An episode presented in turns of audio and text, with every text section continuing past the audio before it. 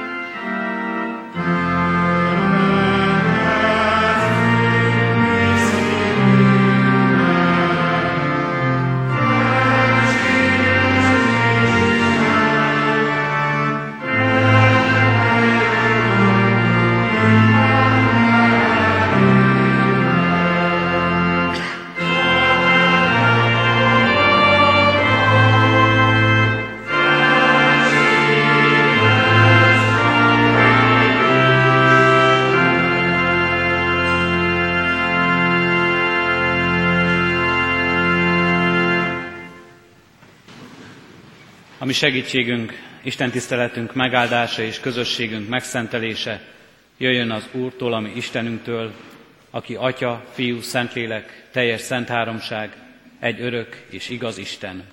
Amen.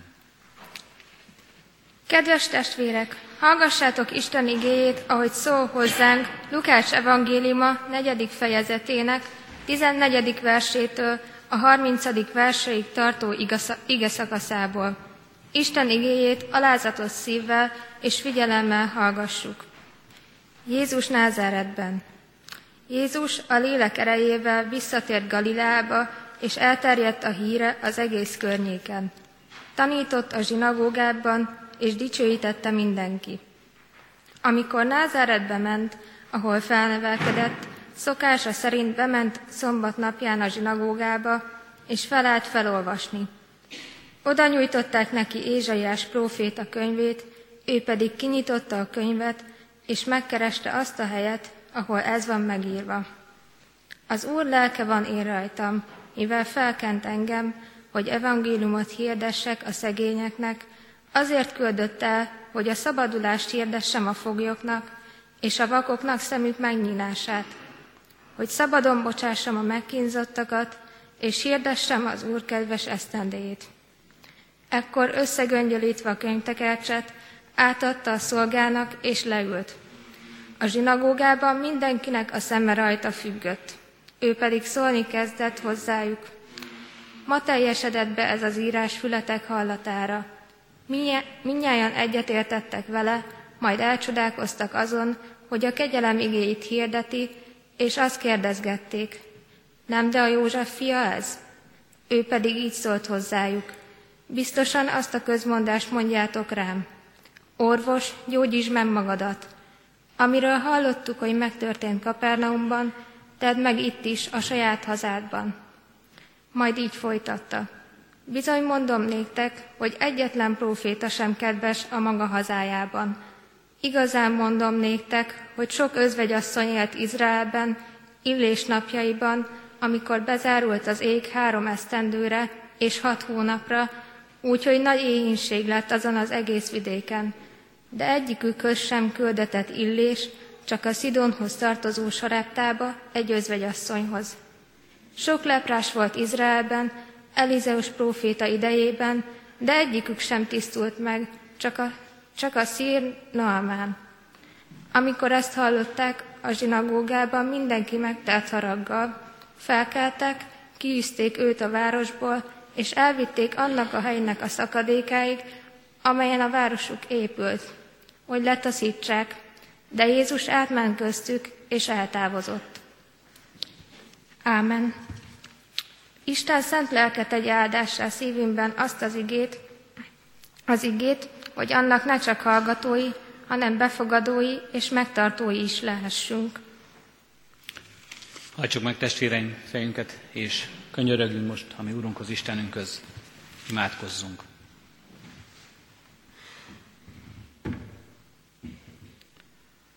Hálaadással állunk meg előtted, Urunk, minden ajándékodért, amelyel elhalmozod életünket. Köszönjük, Urunk, életünk megtartatását, köszönjük, Urunk, ezt a napot, ezt a közösséget, amelyben együtt állhatunk előtted, a közösséget, amelyet Te válasz velünk, amelyet veled megélhetünk. Köszönjük, Urunk, hogy énekelhetünk Téged dicsőítve. Köszönjük, Urunk, hogy imádkozhatunk hozzád, és köszönjük, Urunk, hogy ott élet szívünkben a hit, a reménység, hogy imádságunk, könyörgésünk meghallgatásra talál nálad. Kérünk és könyörgünk, Urunkat, hogy hittel hallgathassuk igédet, hittel fogadhassuk azt szívünkbe. Add, hogy szent lelked által jól értsük azt, és valóban teremjen gyümölcsöt életünkben.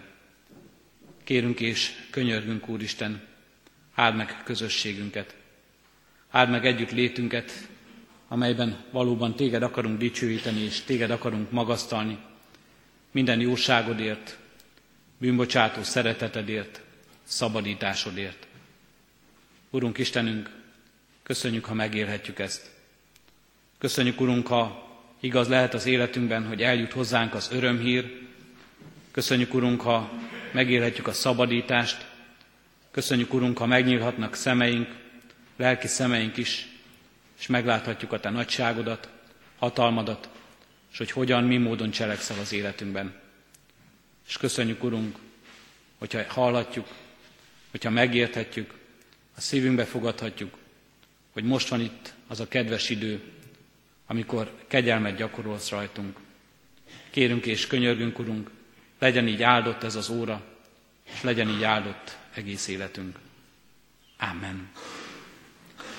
Az ige hallgatására és ige hirdetésre készülve testvéreim a 217. dicséretünket énekeljük. November hónap éneke ez gyülekezetünkben. A 217. dicséretünknek harmadik versét énekeljük. Bízzunk azért az Istenben, így kezdődik a harmadik vers.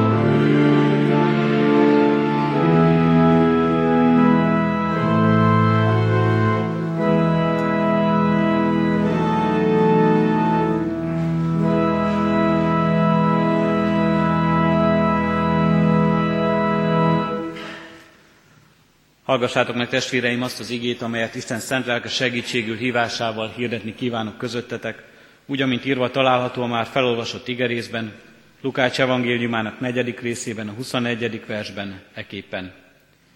Jézus pedig szólni kezdett hozzájuk, ma teljesedett be ez az írás fületek hallatára. Eddig az írott ige. Kedves testvéreim, három evangéliumban is olvashatjuk ezt a történetet, amelyben Jézus Názáretbe abba a faluba látogat el, ahol felnőtt, ahol gyermekkorától kezdve ismerik, és nagyon zavarba ejtő ez a történet. Zavarba ejtő ez a történet, mert minden olyan jól indul. A kis Názáret, híres élet fia hazatér. Feszült várakozás, kíváncsiság fogadja őt. Feszülten várják az emberek, hogy jön az, akiről olyan sok jót hallottak már eddig, aki talán már egy éve is elment közülük, de közben olyan sok minden történt vele. Máté evangéliuma különösen is kiemeli, hogy már előtte Jézus nagyon sok csodát tett. Meggyógyította a vérfolyásos asszonyt, a sorvatkező embert, vakokat gyógyított meg, betegeket gyógyított. Olyan sok csoda kapcsolódik a nevéhez, és olyan sok várakozás a személyéhez, és most megérkezik haza az ő kis falujába. Próbáltam elgondolni azt, hogy vajon milyen várakozás és milyen fogadtatás lehetett Jézusban, Jézusnak, milyenben lehetett Jézusnak része. Talán kit kellene nekünk ahhoz várni, hogy valami hasonló feszültség éljen a szívünkben. Ki az, aki Kecskeméten, Kecskemétre érkezve valami hasonló fogadtatásban részesülhetne, a város szülötte, a város fia, aki eltávozik és azután hazatér, és mindenki büszke rá, és mindenki várja, hogy vajon mit tesz, mit cselekszik, mit mond majd. Nehezen találtam ilyet, akár Kodály Zoltánt is említhetnénk, vagy Katona Józsefet, de azért tudjuk, jól érezzük, ez nem az a szint. Jézusban valami mást láttak az emberek már akkor is. Nem egyszerűen csak arról volt híres, hogy sokan ismerték. Nem csak arról volt híres, hogy egy dologban valami nagyot cselekedett, őt már akkor is profétának, csoda rabbinak tekintették sokan, és amit vártak tőle, az egészen személyesen is kötődött talán sokak várakozásához és vágyához. Megérkezik Jézus, és szokása szerint szombat lévén a zsinagógába megy, mert Jézus eljárt rendszeresen ezekre az alkalmakra. Eljárt, hogy közösséget találjon és közösséget vállaljon a vele lévőkkel. A szemek rátekintenek, és talán ott van sokakban a büszkeség.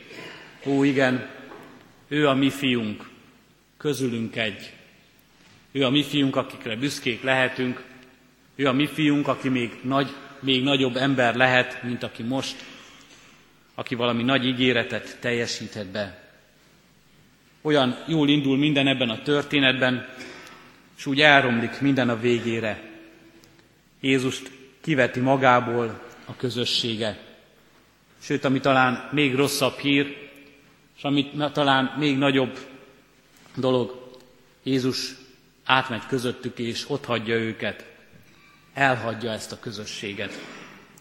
Ez talán még keményebb dolog az igében, mint az, hogy a közösség veti ki magából Jézust, hiszen ez nem egyszer, és nem először fordul elő vele. De az, hogy Jézus, ő maga hagyott egy közösséget, ő maga fordít hátat egy közösségnek, ez azért elég ritkán fordul elő. Mi történt itt? Hol siklott ki Jézus és népe története?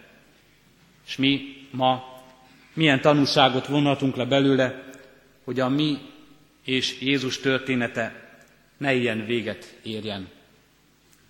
A történet elején még azt olvassuk, hogy elterjedt, elterjedt Jézus híre az egész környéken, és dicsőítette őt mindenki.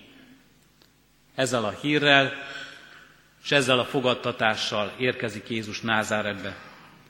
Elterjedt a híre, tudtak erről Názáret lakó is, és dicsőítette őt mindenki, és bizonyára nagyon sokan az ott lakók közül is. Sőt, ők csak igazán, hiszen valóban úgy tartották számon, mint földiüket. Úgy tartották számon, mint akit jól ismerhetnek, és ismerhetik családját is. A názáretiek is várják a messiást.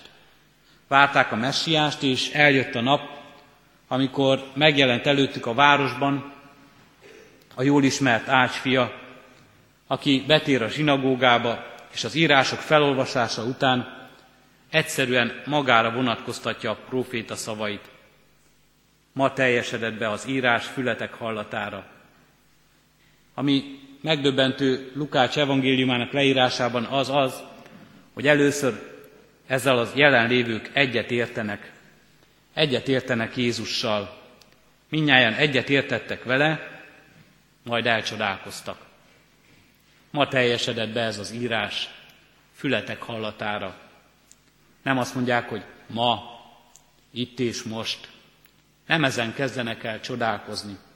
Nem azon, hogy egy régi profécia, egy ősi ígéret végre valósággá lesz.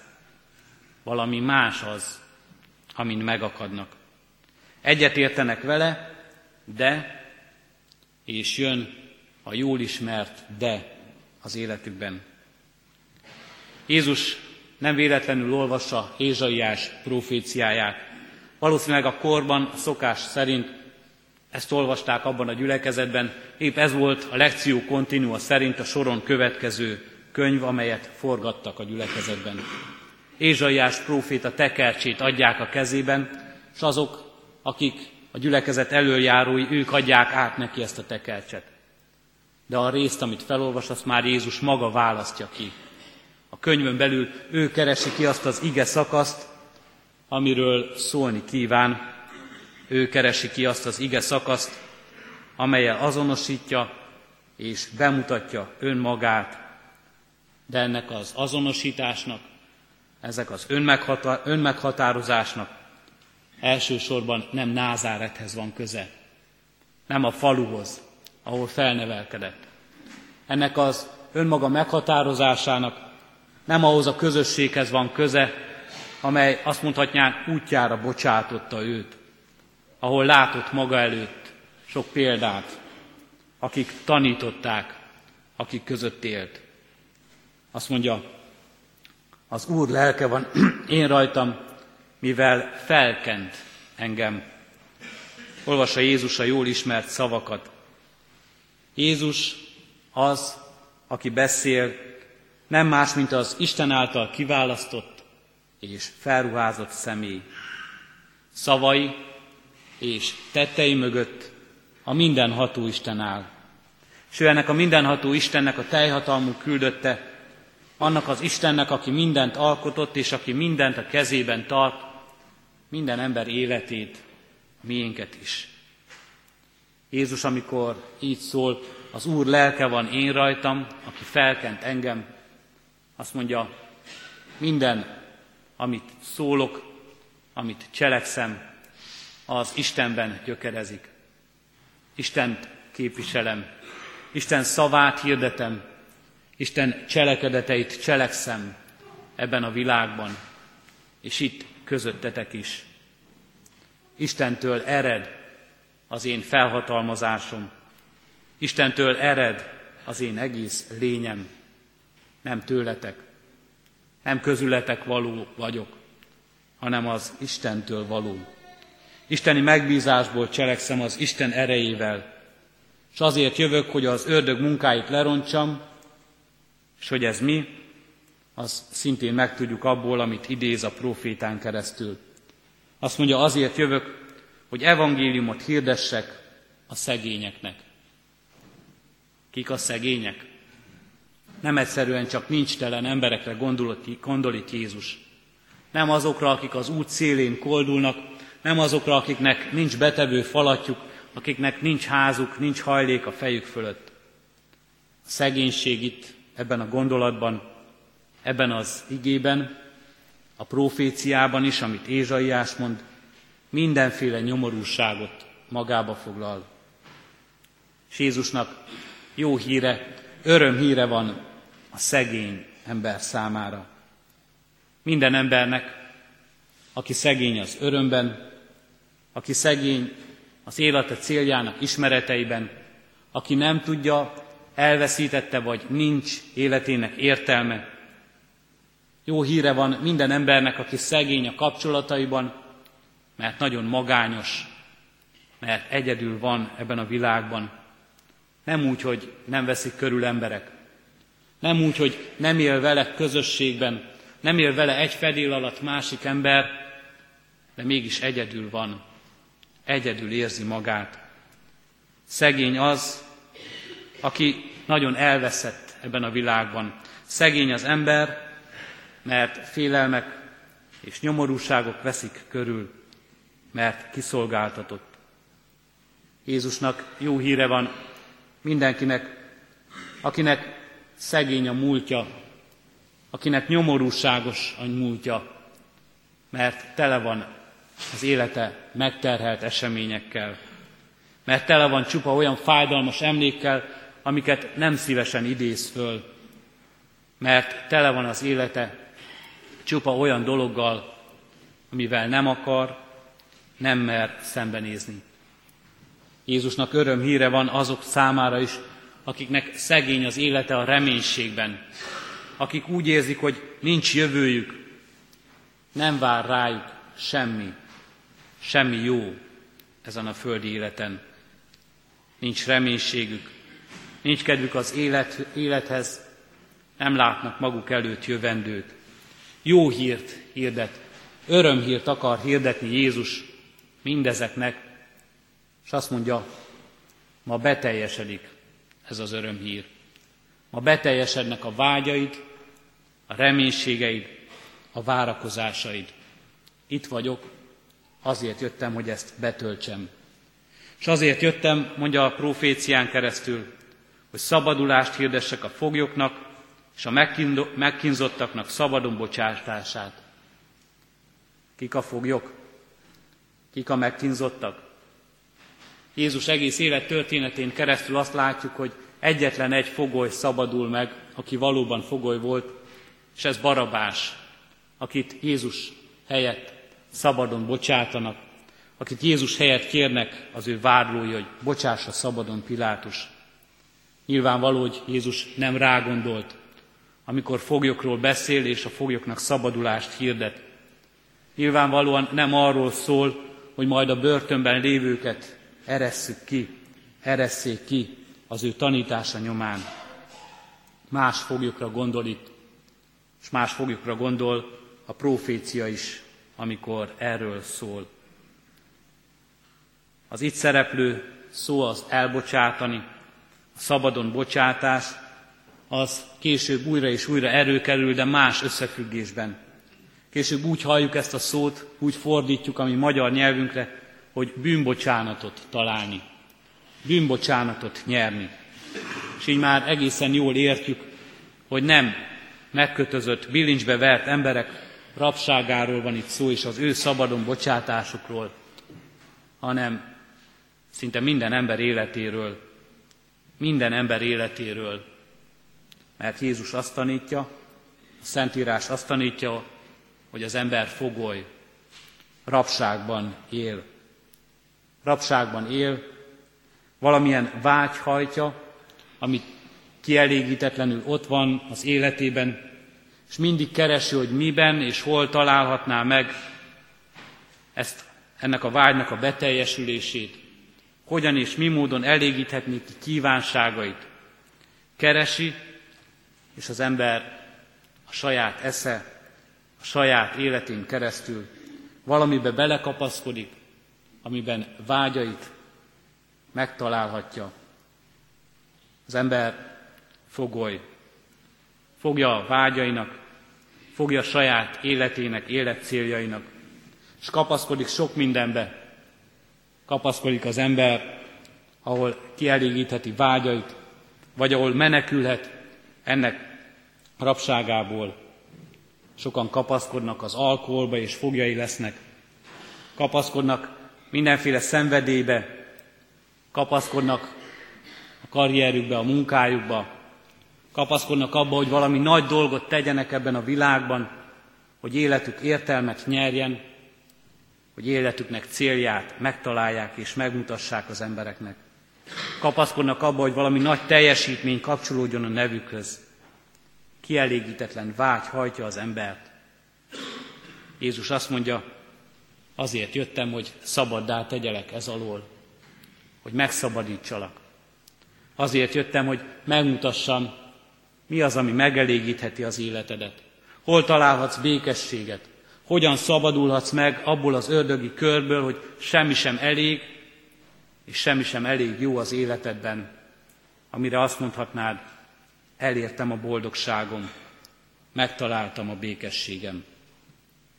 Ez a minket szerető Istennek a programja Jézus Krisztusban, hogy szabadítást adjon, hogy így mutassa fel életünk értelmét.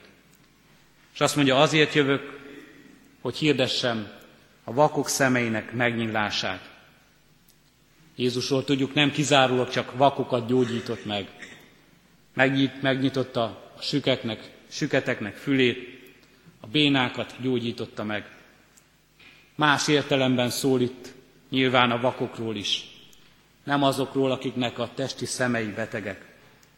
Olyan emberekről, akik nem látják az életük értelmét, nem látják az igazságot, nem látják a valóságot, azt a valóságot, amely az Isten teljessége, azt a valóságot, amelyben az Isten is jelen van.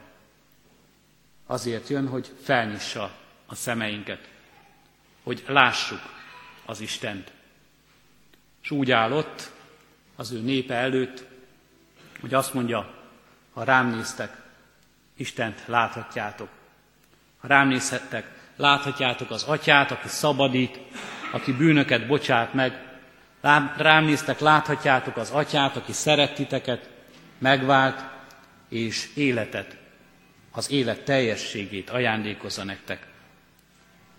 Azért küldött el Isten, hogy hirdessem az Úr kedves esztendejét, mondja az ige ami nem más, mint Isten kegyelmének az ideje, ami nem más, mint annak az ideje, hogy Isten elengedi az adósságot, elengedi a bűnöket, megbocsát és gyermekeivé fogad, szövetségébe fogad minket.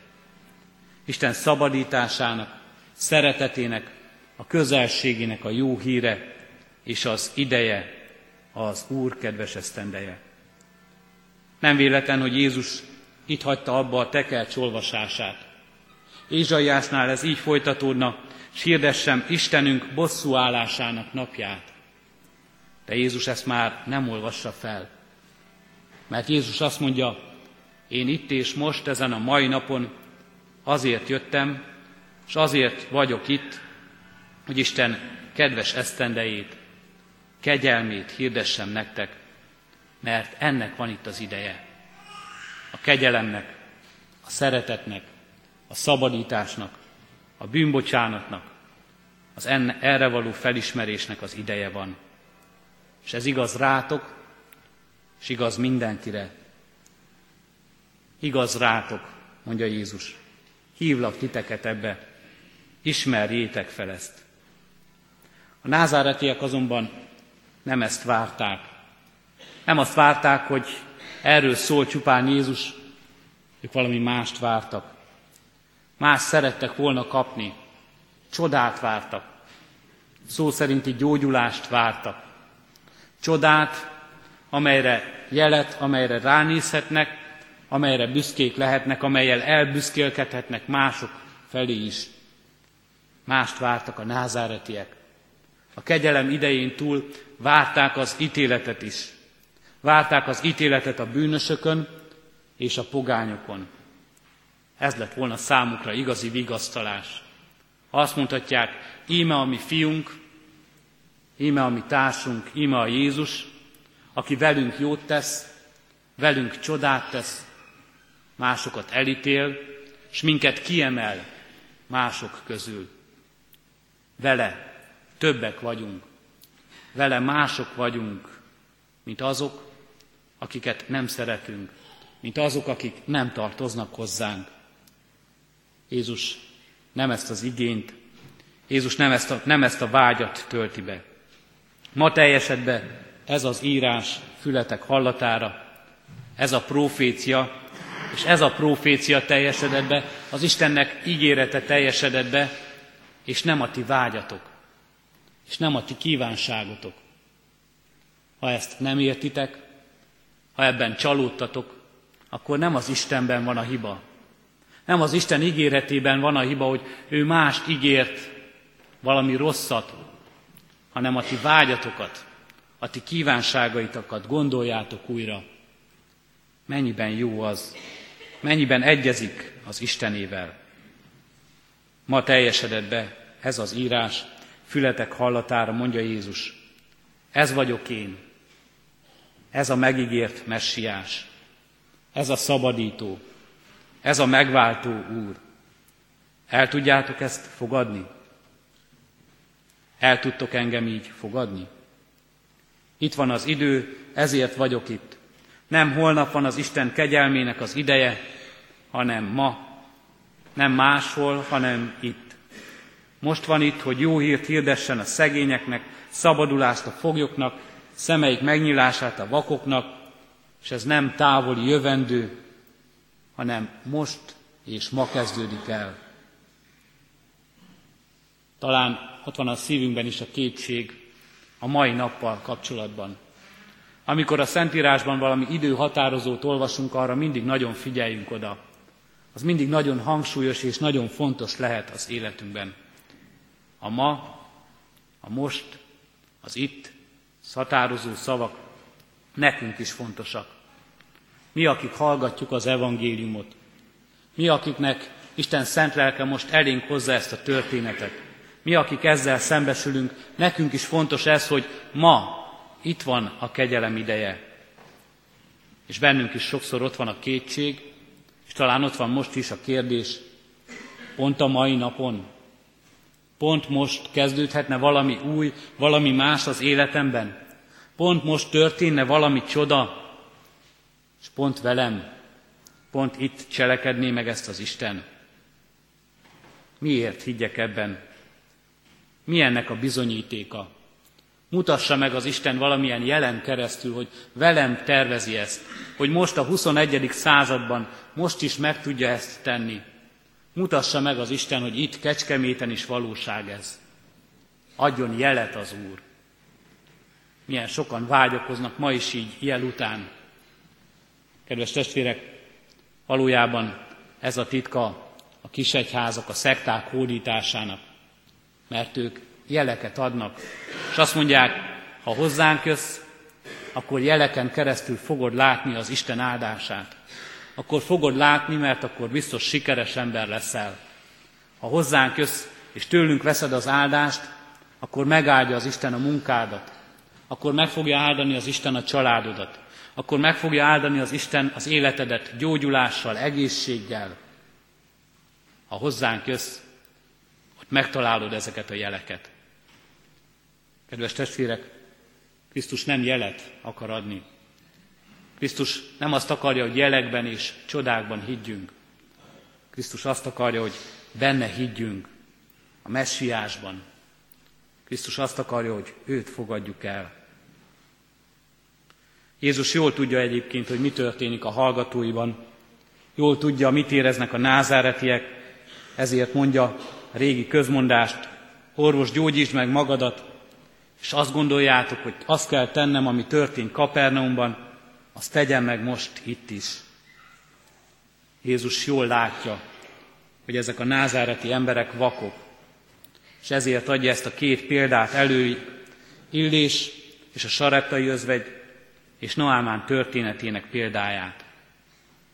Ez Jézus válasza a názáretiek hitetlenségére, akik a csodákat követelve leplezni próbálják ezt a hitetlenséget.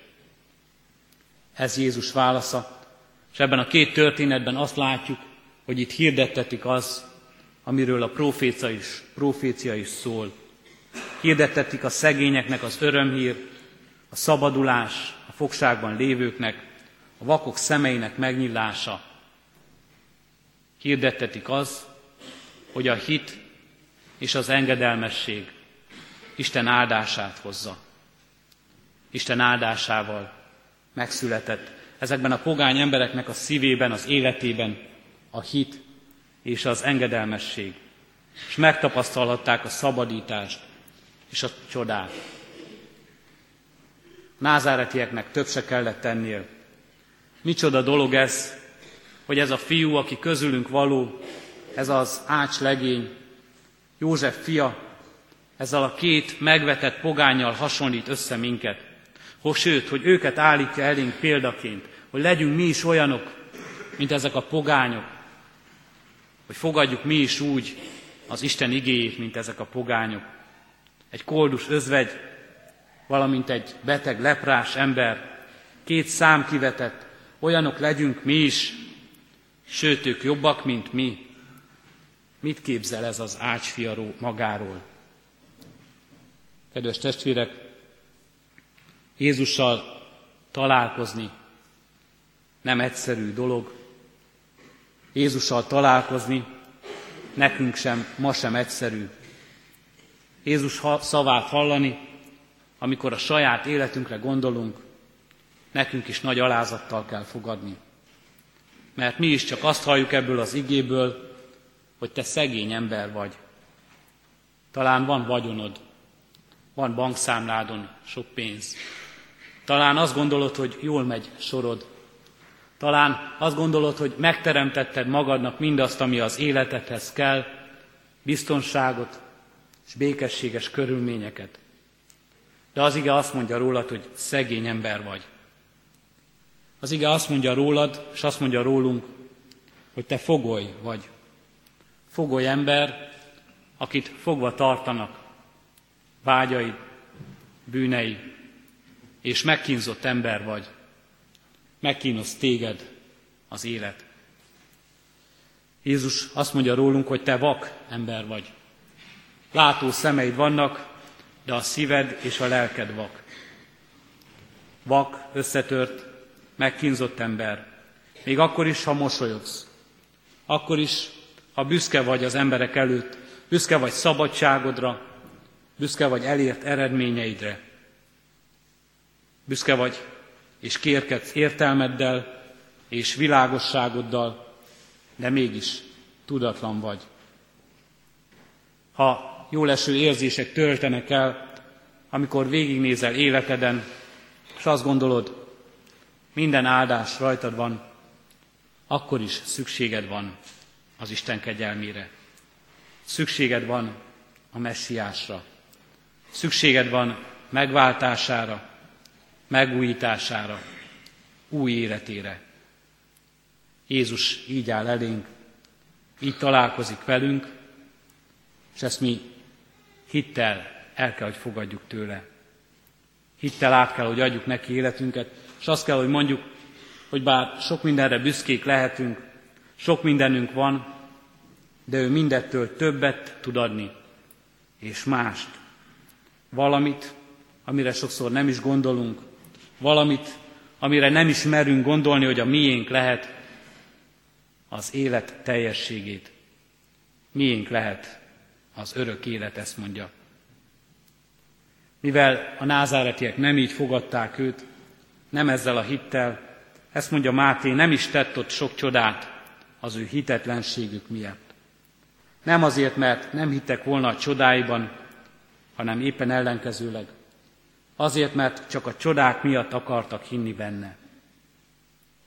Mert akinek van, annak adatik. És akinek nincs, attól az is elvétetik, amilyen van. Akinek van hite, annak Krisztus növeli a hitét. Annak ad hitet, és annak ad csodát is.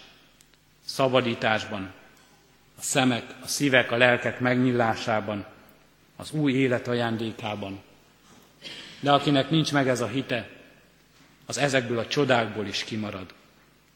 De Jézus Krisztus örömhírrel, szabadítással, gyógyítással és kegyelmével jön ma hozzánk.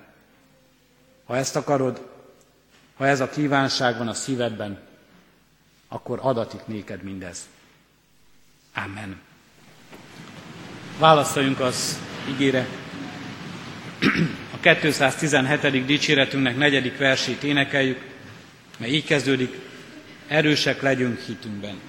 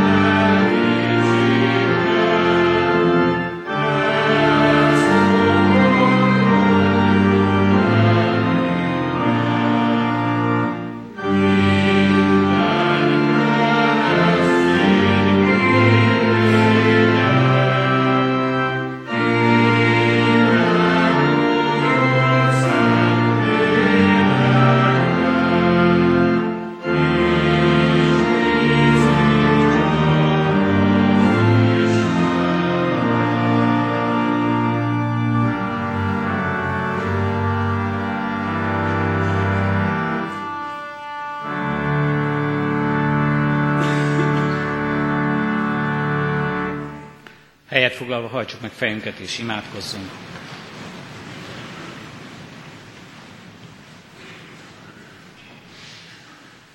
Köszönjük, Urunk, hogy örömhírt adsz az életünkben. Köszönjük, Urunk, hogy szólat az evangélium, szólat az a jó hír, amelyben arról teszel bizonyságot szent lelked által, hogy Te velünk vagy, nem adsz el minket. Megmentő életünket megújító akaratod igéden keresztül is jelen van az életünkben. Köszönjük, Urunk, hogy így hallgathattuk ma is a Te szent igédet.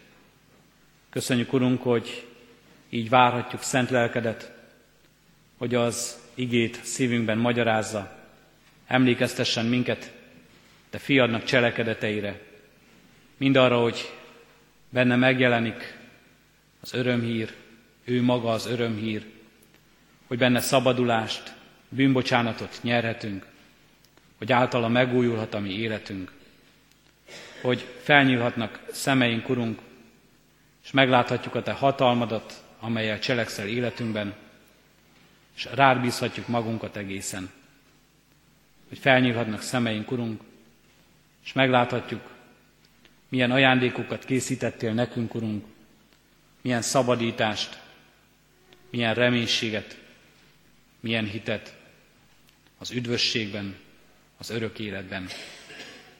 Áldunk és magasztalunk, Urunk, hogyha mindezt megismerhetjük, és áldunk és magasztalunk, Urunk, ha nem csak ismeret lehet ez az életünkben, hanem olyan szívbéli bizalom is, amelyel hozzád kötjük életünket. Bocsáss meg nekünk, Urunk, hogyha sokszor mi mégiscsak láthatókban és földiekben gondolkozunk ha sokszor csak a csodákat várjuk, ha sokszor csak a jeleket kérjük el tőled, és nem téged, magadat, nem megváltó szeretetedet, nem a hitnek ajándékát, amely mindig, minden körülmények között, a hétköznapokban is, a csodák nélküli világban is hozzád köti életünket.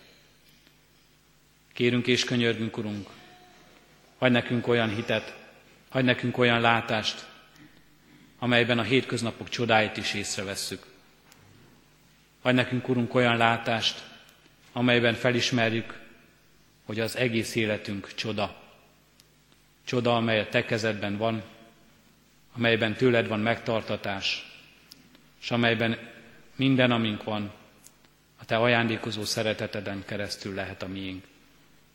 Így áldunk és magasztalunk, Urunk, az életünk ajándékáért, szeretteinkért, akikkel együtt lehetünk. Áldunk és magasztalunk a közösségért, ezért a gyülekezetért, egyházadért, ahol megélhetjük a mi hitünket, ahol egymás hite által épülhetünk, ahol készítettél nekünk olyan ajándékokat, Urunk, amely meggazdagítja az életünket és lelkünket. Áldunk és magasztalunk, Urunk, azért, hogy a nyomorúságban is, a kiszolgáltatottságban is, a nehézségben is hozzád kiálthatunk.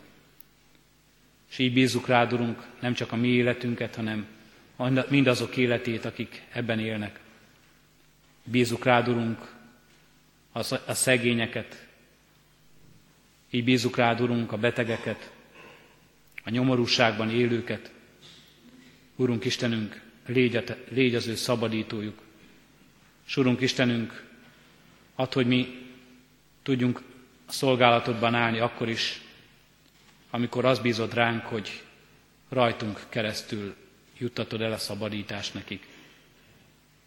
Urunk Istenünk, kérünk a gyászolókért. Te légy az ő vigasztalójuk. Te adj békességet szívükbe is. Te erősíts meg őket, Urunk, feltámadás és az örök élet hitében. Emberi szavaink kevés, kevesek ehhez, Urunk. Mi csak sírni tudunk a sírókkal, de hiszük, hogy neked van erőd, és van hatalmad arra, hogy letörölj minden könnyet a sírók arcáról. És kérünk és könyörgünk, Urunk, Te áld meg egyházadat ebben a világban, ami bizonyságtételünket. A bizonyságtételünk igaz, és kedves legyen az emberek előtt. Valóban rólad szóljon, valóban rád mutasson. Hitelesek legyenek szavaink, mert a mi egész életünk bizonyságtétele hitelesíti azt. Hitelesek legyenek szavaink, mert szent lelked az, aki bennünk él és munkálkodik. Kérünk és könyörgünk, Urunk, így áld meg egyen-egyenként és közösségeinkben is életünket, és hallgass meg most csendes imádságunkat. Köszönjük, Urunk, hogy megszólíthatunk téged, és te meghallgatsz minket. Amen. Fennállva együtt imádkozzunk. Mi, Atyánk, aki a mennyekben vagy, szenteltessék meg a Te neved. Jöjjön el a Te országod, legyen meg a Te akaratod, amint a mennyben, úgy a földön is. Mindennapi kenyerünket add meg nékünk ma, és bocsáss meg védkeinket, miképpen mi is megbocsátunk az ellenünk védkezőknek. És ne vigy minket kísértésbe, de szabadíts meg a gonosztól, mert Tiéd az ország, a hatalom és a dicsőség mind örökké. Amen. Az adakozás lehetőségét hirdetem testvéreim, mint életünk hálaadó, életünknek hálaadó részét. Szívünkben alázattal, Urunk, áldását fogadjuk. Ti azért növekedjetek a kegyelemben, és a mi Urunk üdvözítő Jézus Krisztusunknak ismeretében. Övé a dicsőség most és örökkön örökké. Amen.